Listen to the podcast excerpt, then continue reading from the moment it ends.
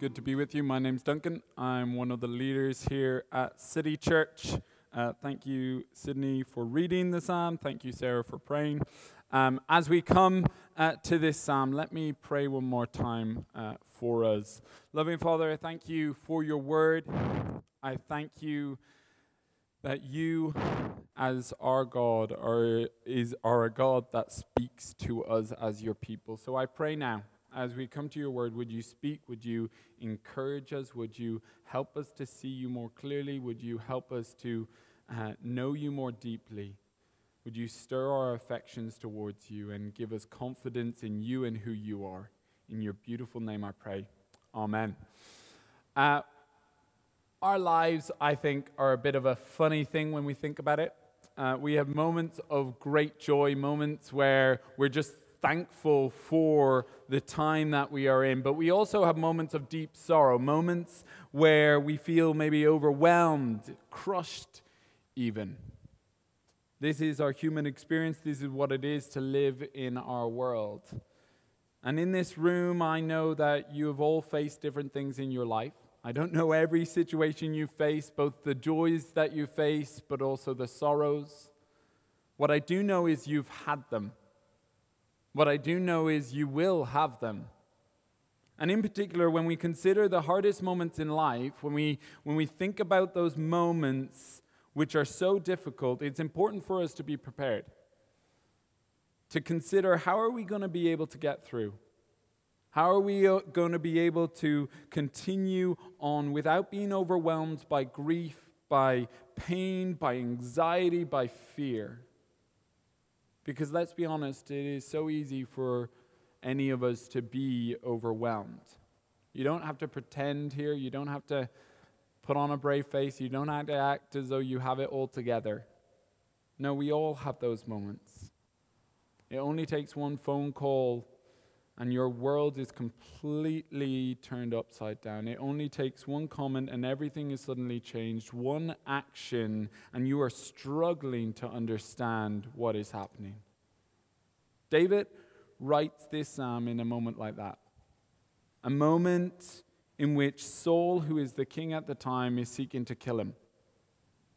David, as he seeks to go home, is being warned that he cannot, that there are men who wait for him, men who have one goal in mind, and that is to kill him.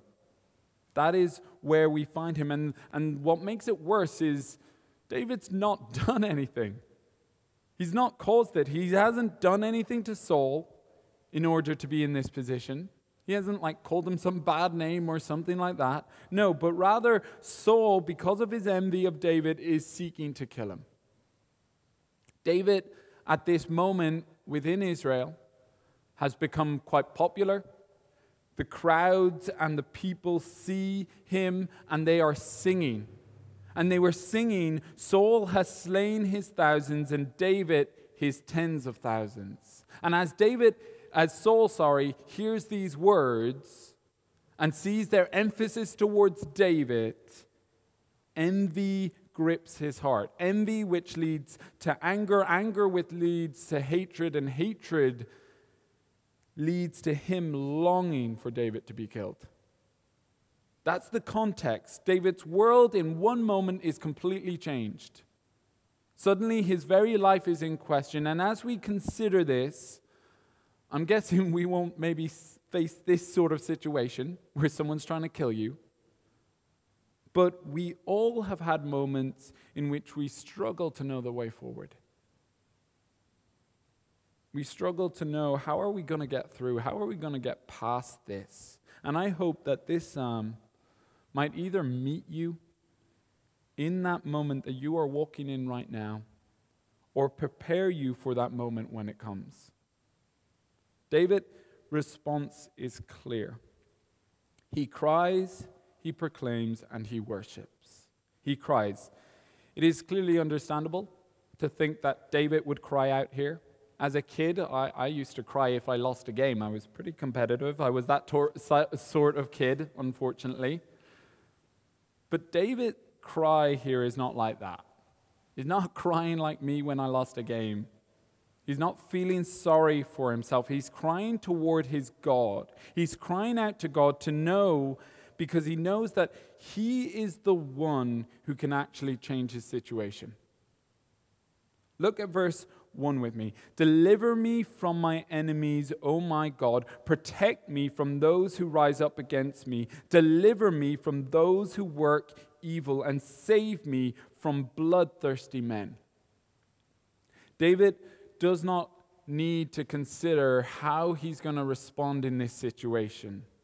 As his life is being threatened, his instinct is to run to his God. And how often do we miss this? How often do we go to God as a last resort, acting as though in our wisdom, in our strength, we're able to make it through the mess we're in? But hear what David says. See his example of a man of faith. A man who knows his God is the God of salvation. A man who knows God loves and delights to save his people. After every earthly protection is taken away from David, even his home, he rightly knows his true protection is in God, not in anything around him. Now, this doesn't mean David's stupid, okay? It doesn't mean that David just thinks, okay, I'll go and confront Saul. That would be dumb. He doesn't go and confront Saul. No, David does run. He flees his home. But David knows that it is his God he needs more than anything else. It is God who will protect him. It is God who will ultimately rescue him and his life from his enemies. And this is why he's crying out. Notice how he shares with God. Verse 3, for behold, they lie in wait for my life. Fierce men stir up strife against me, for no transgression or sin of mine. O Lord, for no fault of mine. They run and make ready. Awake, come to meet me and see. I know you might read this, you might hear it as you sit there and think there's nothing surprising there. David is merely sharing what is happening, and essentially what he is doing, he's asking the Lord that the Lord would take notice, that the Lord would pay attention, that the Lord would come to him. But think about this. David knows God. He knows the Creator God. He knows that God is not unaware. God isn't caught by surprise being like, oh, wow, didn't see this coming. No, David knows this, and yet he sees his need to cry out. And I believe this is so significant for us. This is huge, because what David knows is that his God, our God, is a God that longs to hear us. He longs for his children to come running to him, to come and bring all the burden, all the rubbish, all the things that we are facing, and bring it before him and say, here, take this, have this. Because when we fail to see our need to pray, we fail to see our need to confess, to cry about what is truly happening, we miss the way God has wired us. That the reason he calls us to come to him, to cry out to him, is not for him to grasp and gain insight into the situation we're in. He already knows. But rather for us to know that he is a God who longs for relationship.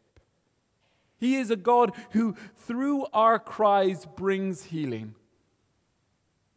Through our cries, encourages us and emboldens us in our faith by the Holy Spirit. David grasps his need for God.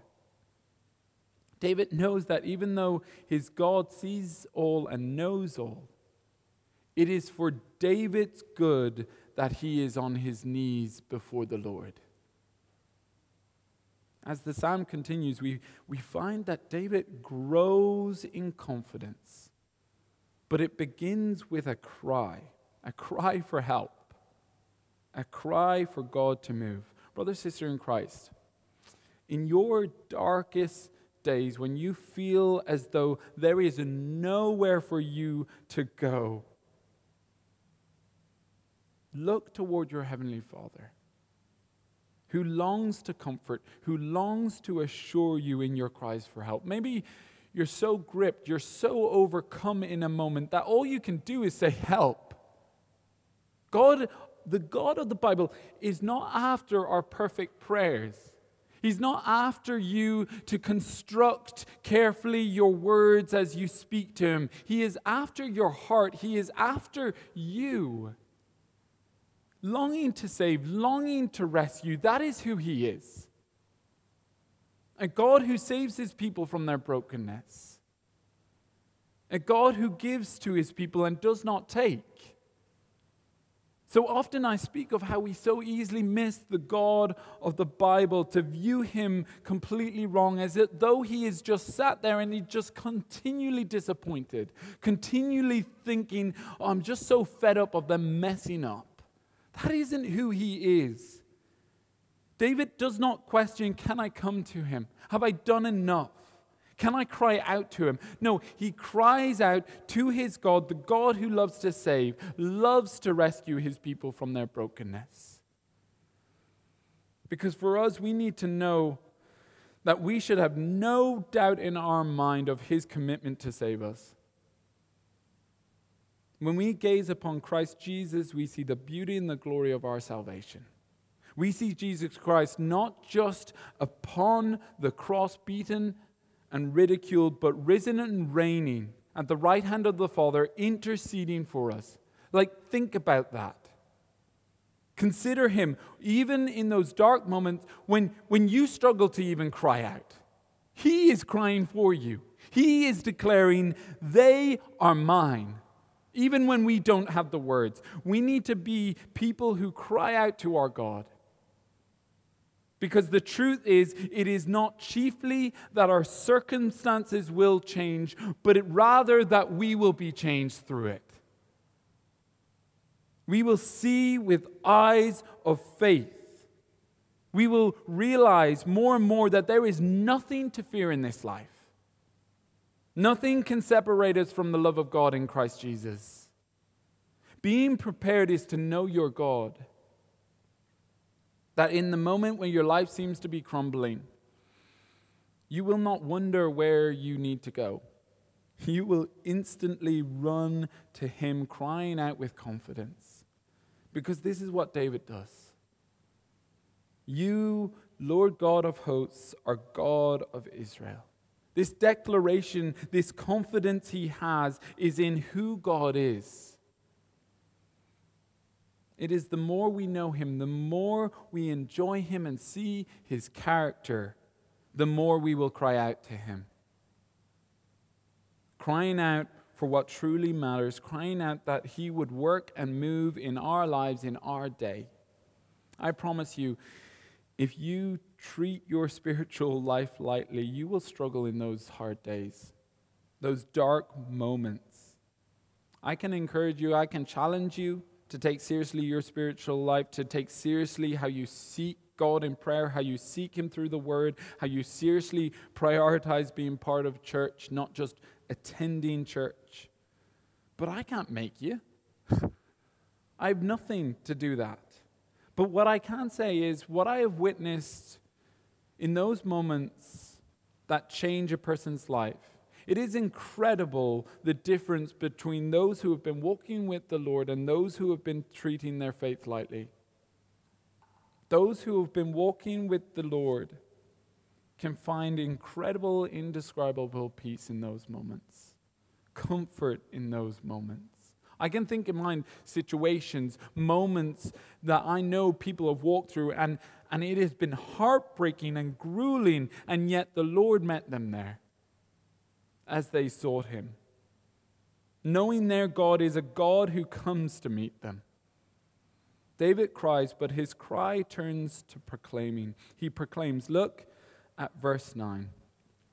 Oh, my strength, I will watch for you. For you, O God, are my fortress. My God in his steadfast love will meet me. God will let me look in triumph on my enemies. Can you imagine? In this moment where his life is being threatened, these are the truths that he proclaims. with such confidence, a moment where his enemy seemed to be in control. He cannot even go to his home without risking his life. And yet, he says these words with such confidence. Words that declare who God is. As David describes his enemies in verse 7, we see how arrogant they are. Each evening, he says, they come back howling like dogs and prowling about the city. They are bellowing with their mouths, with swords in their lips, for who they think will hear us. It's poetry. As David describes these enemies, we see that they are men who are arrogant, thinking and saying what they want, thinking and saying whatever they want, and thinking that no one will hold them to account, that they do not acknowledge or recognize that they are men under authority. Last week we saw similar in Psalm 58. And as David looks and sees what is happening, sees their arrogance, he is not bothered by them because he knows God. But you, O Lord, laugh at them. You hold all the nations in derision. So often people around us, people act as though they are in control of their lives, as though they can do and say what they want. But the reality is the Creator God will hold all people to account. He is a God who is not panicked by the actions of any person. He is not ever shocked at what is happening or caught by surprise. David knows this. And this image is not just an image of God mocking them for the sake of it. No, it's an image of God's control and authority, his rule over all. Think about it. Maybe this story might help. My friends, they have 4 boys. They're quite boisterous boys. I got to see them grow up. 3 of them I was there for the birth. Not in the labor ward. That would be weird. But got to see them. And I used to go around and play with these boys, and we'd play sports and all kinds, and they'd like to wrestle sometimes. And sometimes I'd just hold them there. We're having fun, it's fine. And they'd just swing away, try and get me, but they can't. They can do whatever they want, but they're not moving. If I want to put them on the floor, they're still laughing, they're on the floor, they're fine. If I want to put them on the floor, I can. I'm a grown man. They can't do anything. They might come with all the energy, all the passion they have, but really they are helpless. This is a poor illustration of the sort of picture David is painting here. Because before the Creator God, the one who speaks and life happens, the one who sustains every single thing, the one who enables our planet to keep rotating, the one who holds all power, all authority, before him, who are these men? These men who are created by him, acting as though they have all authority and control, as though they have such power. It is pathetic. David sees these men and he knows they do not compare to God. They hold no threat. How could God ever even be slightly concerned? He gives them life. And David's confidence is in God, and it is unwavering. Because unlike these men, David knows where his strength is. Oh, my strength, I will watch for you. For you, O God, are my fortress. My God in his steadfast love will meet me. God will let me look in triumph on my enemies. This is a man who was physically strong. The people would sing about how many people he killed. Like he was a warrior. And he's saying, no, you are my strength. There is no question what is going to happen here. For David, do you notice how his cry has turned into certainty? That he knows God will meet him, not because of who he is, not because of what he's done, but because of God's steadfast love. If you are here and you know Jesus Christ as your Lord and Savior, why would you delay going before him when things are tough, when things are rubbish? Why would you delay in those moments when life sucks? Because he loves you. And his love is not determined by you, but by him. It's through David's cry his confidence is built. through his cry that he is able to proclaim what God will do. And we need to be a people who proclaim the truth in light of who we are in him. It's so easy for us to allow the lies around us to control us, to be our focus. It's so easy for us to allow the fears that we are being told to overwhelm us. David has full confidence in God because of his relationship toward him. We need to know God is a God who has steadfast love toward his people. We need to know God is a God who is our fortress to all who trust in Jesus Christ. We need to know God is a God who has overcome all this world could throw at him. When you are facing those moments that leave you just fearful, filled with anxiety, you need to remember the truth. To be controlled by the situation you are in or by the emotions you feel will leave you despairing. If that is what controls you, that's not what David is focused on. It could have been so easy, couldn't it? Your very life is in the balance. Men want to kill you, literally kill you. But he is not allowing that to capture his every thought. No, he doesn't allow that to be the case. He proclaims who God is, and he does so with confidence. And his prayer becomes emboldened. Consume them in wrath, consume them till they are no more, that they may know that God rules over Jacob to the ends of the earth. David's request for God to bring judgment on those who do evil, that God would make an example of these men. But notice the call is so that people would know his rule. The call is that people would see and know that it is God who rules. As you look throughout the history of Israel, what we find time and time again is the people reject God's rule. They reject him. Saul, at this point, as king, has rejected God. David was the man whom God had chosen to replace Saul as king. And yet David knows that though there is a day coming when he is going to be king of Israel, it is the Lord God who rules his people. David is merely pointing us toward the true king, the one who has all authority in heaven and on earth, the one who is going to bring his complete rule, and all will see on that day, all will know him to be the true king. In that moment, David is crying out for God to bring his rule. And is that not what we're called to do? Your kingdom come, your will be done on earth as it is in heaven. Jesus himself calls us to do this, that we would be a people who pray for God's rule, that many might see and know it is he who rules. And it is he who we need to recognize. Brother, sister in Christ, we are ambassadors of the King. We are children of the Creator God.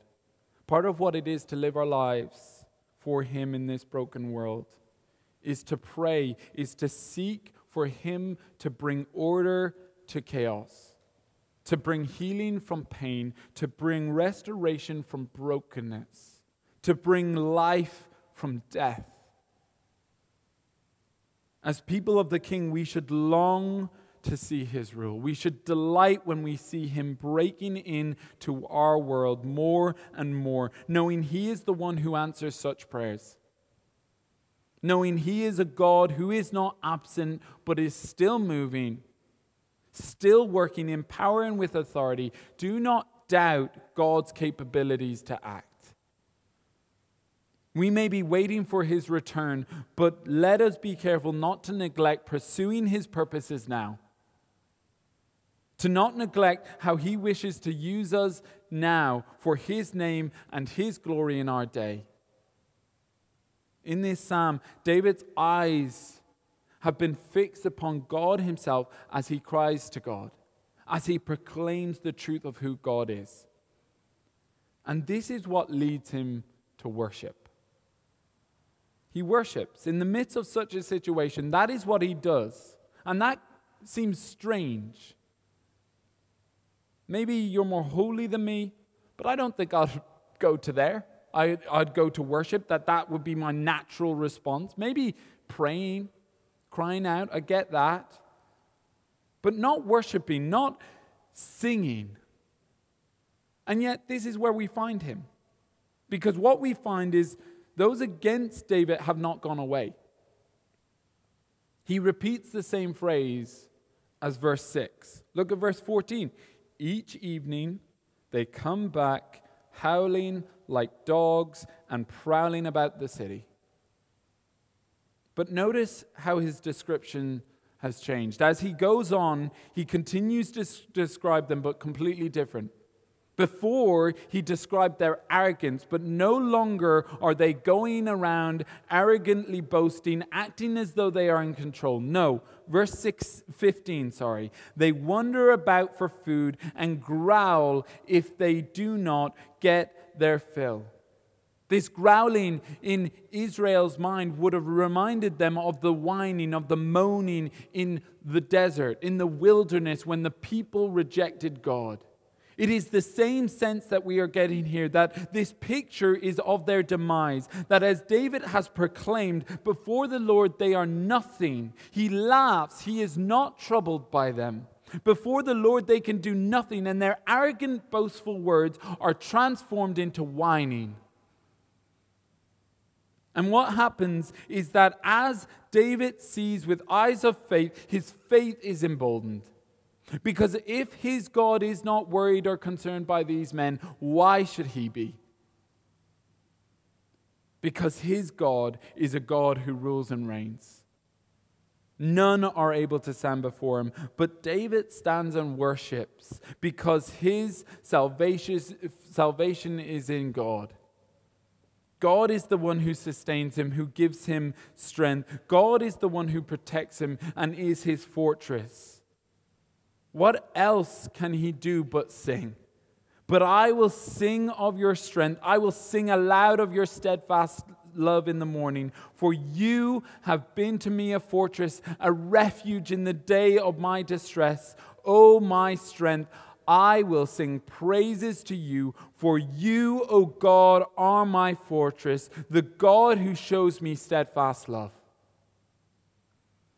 In the face of his enemies, David is unshaken and defiantly singing. That is remarkable. It is an utter contrast that those who have sought to kill him, as they whine, David sings. He truly triumphs over his enemies. Because the remarkable truth of those who know God, who find their refuge in him, there is no fear in this world. There is no fear that can shake us when our eyes are fixed, when our faith is firm in Christ Jesus. What can anyone do to you when the creator of the world stands behind you, the creator of all? What can anyone do when the one who gives and sustains all life is with you? What can anyone say when your heavenly Father gazes upon you and declares you to be righteous because of his Son, when he calls you children? Brother, sister, I'm not saying nothing will happen to you because of your faith in Jesus Christ. Suffering will come, persecution will happen if you are living for him. But what I am saying is that as his people, if we are people who would consistently seek him, if we are people who would consistently cry out to him, if we are people who would consistently speak the truth in the face of the lies around us, then we will not fear, we will not worry what is to come. In this place, in that space, the Lord will meet us in our need. That we would be able to cry out with David, for you have been to me a fortress and a refuge in the day of my distress. He is a God who comes to meet us. This is the call throughout this psalm. Have you noticed that?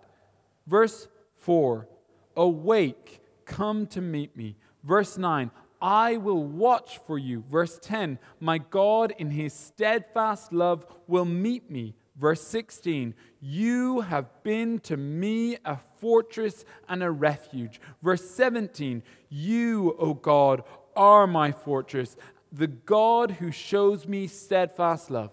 You need to see this. Do you see? David's cry turns to expectation. His expectation turns into experiencing God. When we doubt God's love for us, when we doubt God is for us, we need to look to Jesus, who came to meet us in our brokenness, in our need, who did not just meet us there, but entered in to face our human experience, to face the temptations of this world, to face the grueling suffering upon that cross, to defeat sin and death once and for all. That in him we do not have to fear. Not only that, but he leaves us not alone to our own devices, but has given us his Spirit, the Spirit of the living God, to dwell in us, to be our helper. That when the day of trouble comes, when that moment in which you find yourself despairing, he will help you. He will sustain you.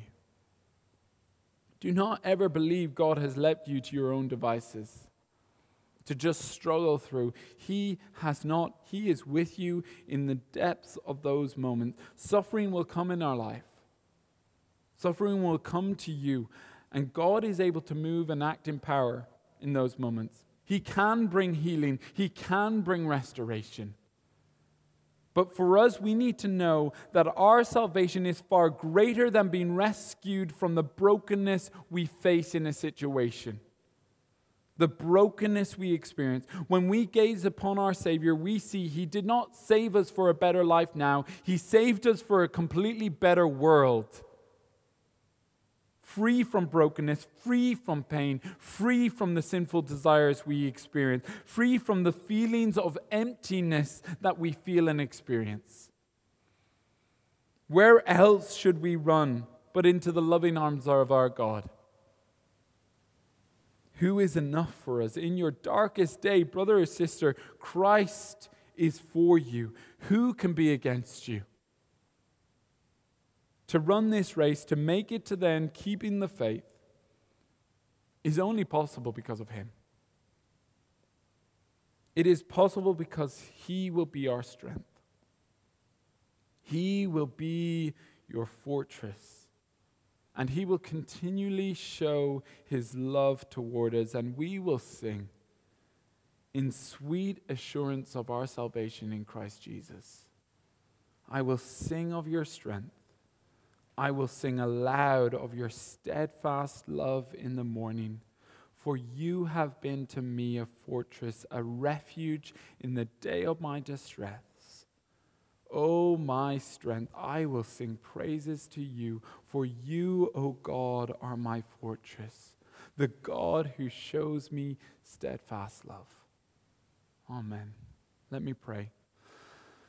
Loving Father, I thank you for your grace, for your mercy towards us. Thank you that you are God who knows and sees all. You are God who knows our situation. You know each person here. I do not know them all. I do not know all that is happening in their life or all that has happened, but you do.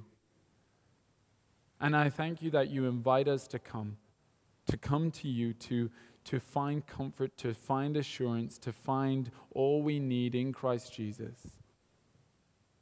So I pray, would you help us to see you more clearly? Would you help us to know that there is nothing for us to fear, that you are for us, you are with us, and in you we will make it to the end, and one day we will stand before you, fully restored, fully made perfect, no longer feeling the brokenness of this world, no longer feeling and experiencing pain, but delighting and rejoicing. Help us to see, I pray. In your beautiful name I pray. Amen.